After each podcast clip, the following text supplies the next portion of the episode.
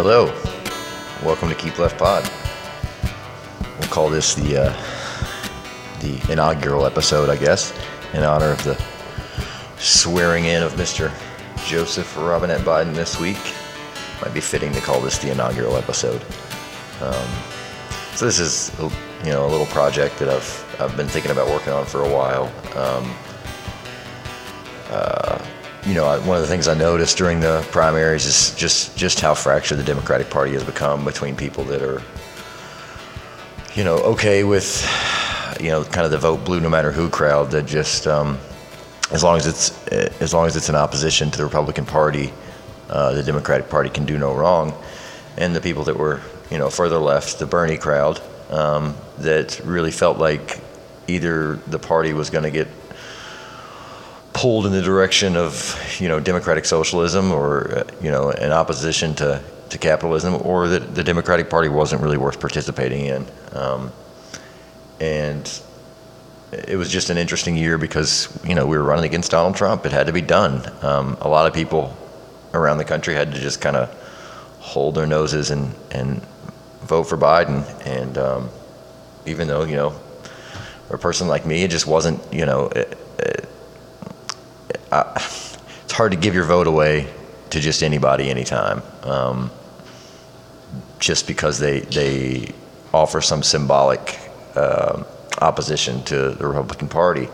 Um, and while, like I said, I did think it was obviously very important to get Donald Trump out of the White House, and I, I you know, I do not underestimate his his uh, incompetence or, or um, the danger that he posed to all of us. Um, I understood, you know, and, and, I got it. But what I don't really get is the the embracing of, of Joe Biden, um, because I think he's with literally everything that's been wrong with the Democratic Party for the last 20, 25 years.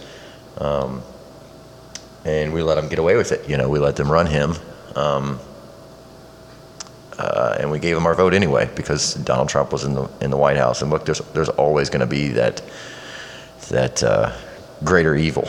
Um, that every election for the rest of our lives will now be, um, uh, like we were told this time, the, the most important election of our life because there's a fascist in the White House and we got to get him out. And that gives Democrats to, you know, run pretty much whoever they want and, and protect whatever corporate interest they need to. Um, because people will always, you know, will fall in line as long as it's an opposition um, to what they what they despise and what they hate.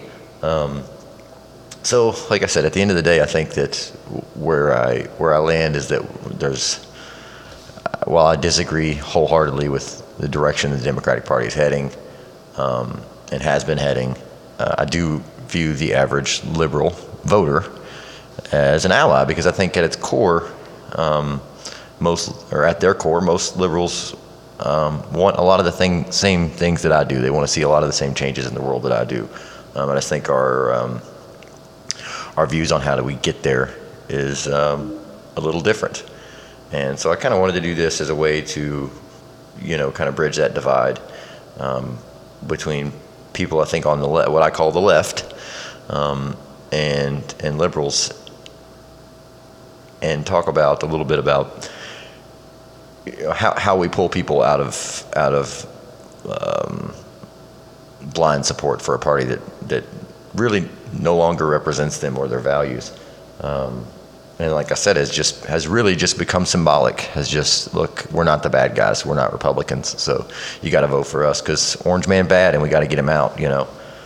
And you know the the, the last few months in the media, uh, anybody uh, on the left um, pretty much has just been told, look, you know, Bernie lost. Uh, get in line, vote for Biden, whether you hate everything he's ever done or not. Um, and the, your best strategy is to elect Biden and then push him left. That was kind of the popular media strategy uh, that got pushed a lot. Was he's uh, he's gonna he's gonna fill his cabinet with this um, very progressive cabinet. He's gonna be the most. This is the most progressive agenda anyone's ever run on, and uh, you know he hasn't made any outright promises yet, but but have faith that he is he's ready to to move the party left, and that and that it's your job to get him there, vote for him, and then push him left. So um, that's this podcast. That's uh, maybe not Joe Biden himself, but I'm hoping to um, to maybe push some people out there left um, and and start to realize that we need more than. Uh, than what the Democratic Party has to offer right now, and it either needs to be radically changed from within, which we'll get into different, um, I think, different strategies about how to do that, and whether or not it's even possible. Um, uh, or do you do you as someone that you know is on the left? Is it time to just reject the Democratic Party and find a new approach, be it a new party or you know local organizing? Um, or you know running for office yourself as an independent. I think there's a lot of different a lot of different ways you could go about doing something like that, and I, I, think it's important to start talking about them all because they told us to elect him and then push him left. So this is this is me trying to do that. But today, for the you know inaugural episode here, I don't really want to talk about Joe Biden or Donald Trump or um, or or this election um, I more want to. I think that uh, you know, a good jumping off point would be, uh, what do I think it means to be on the left in America, um, and what I think um, um a meaningful opposition to republicanism would look like. Um, and I think that in the last few months, especially with the, we saw it a lot during the um, the Black Lives Matter protest this summer. Um, I think we've heard a lot of the terms Marxism thrown around with that. We heard the term socialism thrown around a lot um, with the Bernie Sanders primary. And um, Republicans have pretty much turned those things into scare words that I've, I've, I've even seen liberals fall for. Um, so I think it's important to, you know, as a foundation for this project, let's start to understand some terms. So I think, you know, this episode, I mostly just want to talk about what it means to be on the left in America because I think that's something that has just been, it's become a cloudy term, which means it, it, pretty much these days it just means as long as you're not a Republican, um, as long as you're left of Republicanism at all, you're on the left, which I don't think is the case. I think if you look at this as a linear scale, um, like we're taught to look at politics. I, th- I, think it's a silly way to look at it, but it, you know how most people understand it is a left to right scale, and I think that if you're dividing the two sides, um, fundamentally, there's two sides to that. There's capitalism on one side, on the right, and there's socialism on the left. Um, and I think that most other countries operate on a left to right scale that is uh, way more similar to that than what we do, where both of our parties exist firmly on the right. Um, on the right side of that scale, because there's you're going to be hard pressed to find anybody in the Democratic Party that poses any meaningful opposition to capitalism. And, and, at its core, I think that that's what leftism is. Um, you know, if you define it, it's, it's uh, opposition to capitalism. And the only economic system that's ever been really put forth with any amount of success that has been in opposition to capitalism has been socialism. So to me, and I, you know, I say to me, but I think this is, you know, of, of other members of the left, I think this is a pretty universal truth that the left, so to speak, um, pretty much is a tent that goes from Bernie Sanders to Democratic Socialists to communists to anarcho-communists. It's a big it's a it's a big tent, folks.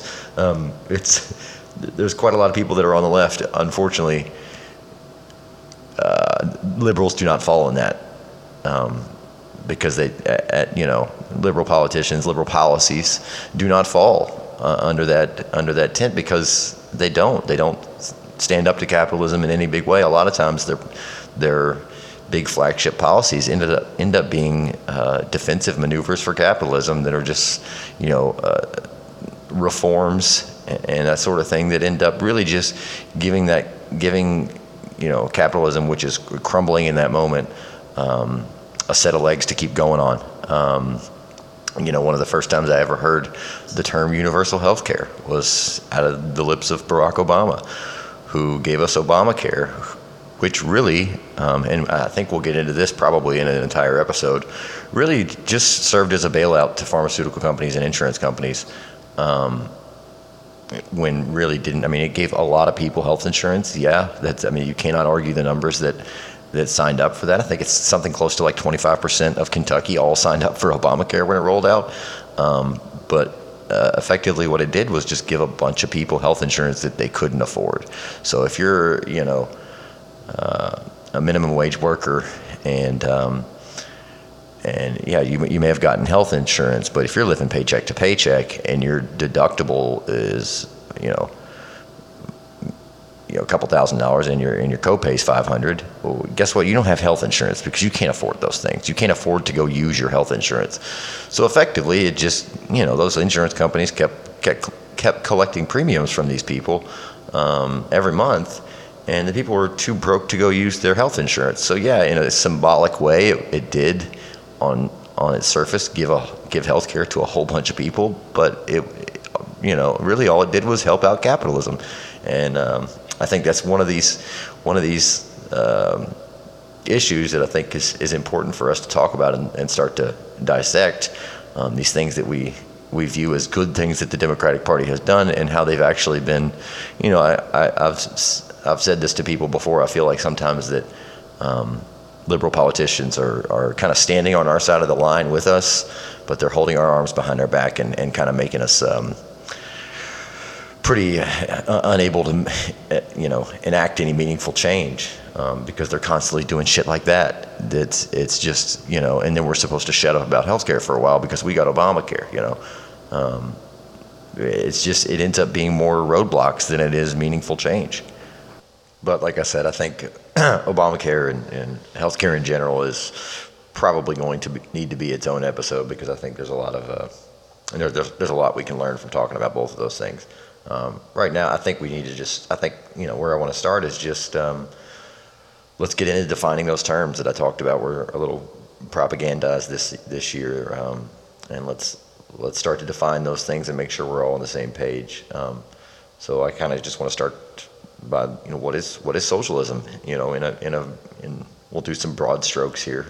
Um, there's been many inter- interpretations of it through the years, but what it you know, what is the definition of it and what is the bedrock of it, of its beliefs. And I think, um, you know, one of the things that when you, um, when you see socialism brought up in the media, it's generally either, um, either a fundamental misunderstanding of the term, um, or just fucking straight up propaganda, um, which is more often than not becoming the case. Um, and then opponents of socialism will always, you know, cherry pick these facts that are always, you know, pretty convincing um, when when shared alone, and um, and they'll always ignore just huge, glaring uh, historical and and cultural differences and variables um, that a lot of Americans can't can't wrap their heads around. Um, and they also almost always either forget to admit or uh, or just kind of gloss over uh, the force that the United States has used on pretty much every country that's ever attempted anything that's that serves as a as a opposition to capitalism.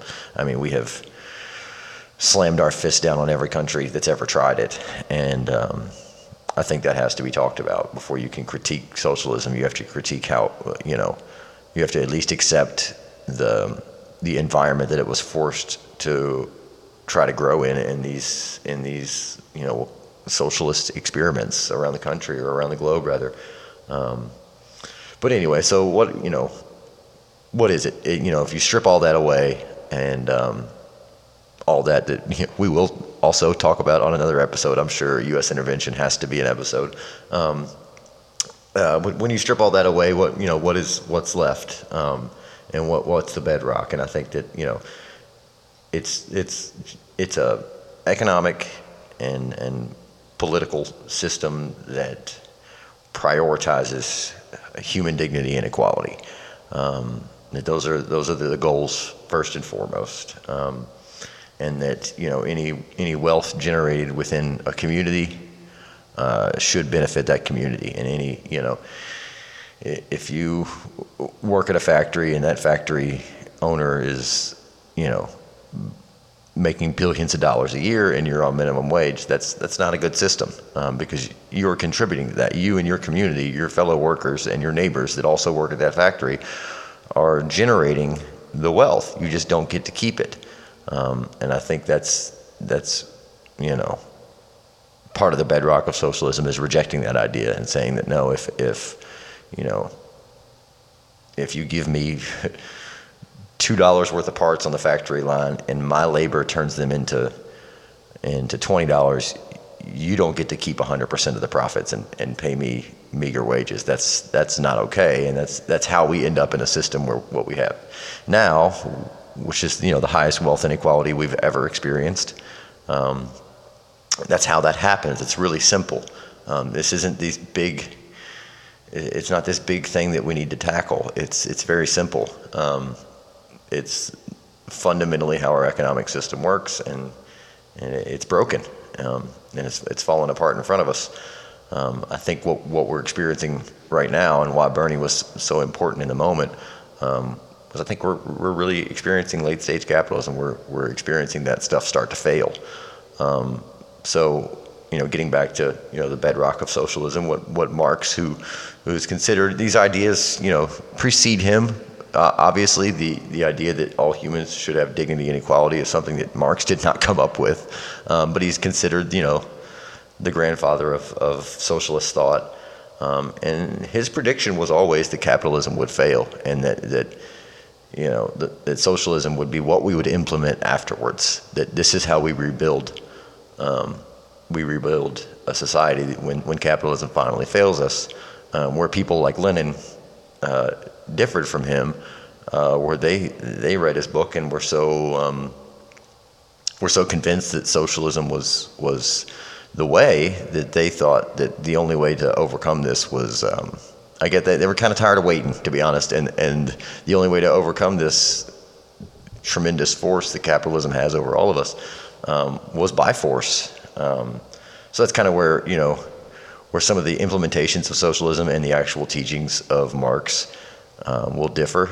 Um, as Lenin thought, you know, we needed a revolution, and Marx never really, you know, uh, his like I said, his his prediction was that capitalism would someday crumble, and I I, I think the moment that we're living in right now um, is a good time to reflect and um, and especially with you know COVID nineteen, I think has pointed out just all these like glaring failures of capitalism that have been going on forever that are finally just kind of getting a spotlight uh, put on them um, because we're being tried right now. We you know the last year has been trying for all our systems and we're watching them just fail repeatedly. So I think to um, to really understand how uh, socialism would work if implemented here, um, I think you have to first understand how capitalism currently works. If you're going to understand uh, the political side of, uh, you know, we've kind of talked about the economic uh, side of, of socialism. If you're going to understand the political side, I think you kind of have to understand how our politics works. And I think that's something most people already understand is that money equals power. Um, so, if, you know, uh, Jeff Bezos is allowed to uh, to exploit his workers' labor for profit because of the system that's in place. And the system that is in place is there because of people like Jeff Bezos, right? So it's this harmonious relationship, um, whereas the person with the money has this ha- has this relationship with power. Um, the person that uh, you know we'll call the means of production, um, as Marx called it, the person who has that um, uh, the money, the factories, the, the tools, the trucks that bring everything there. The person that possesses those things has the relationship with power.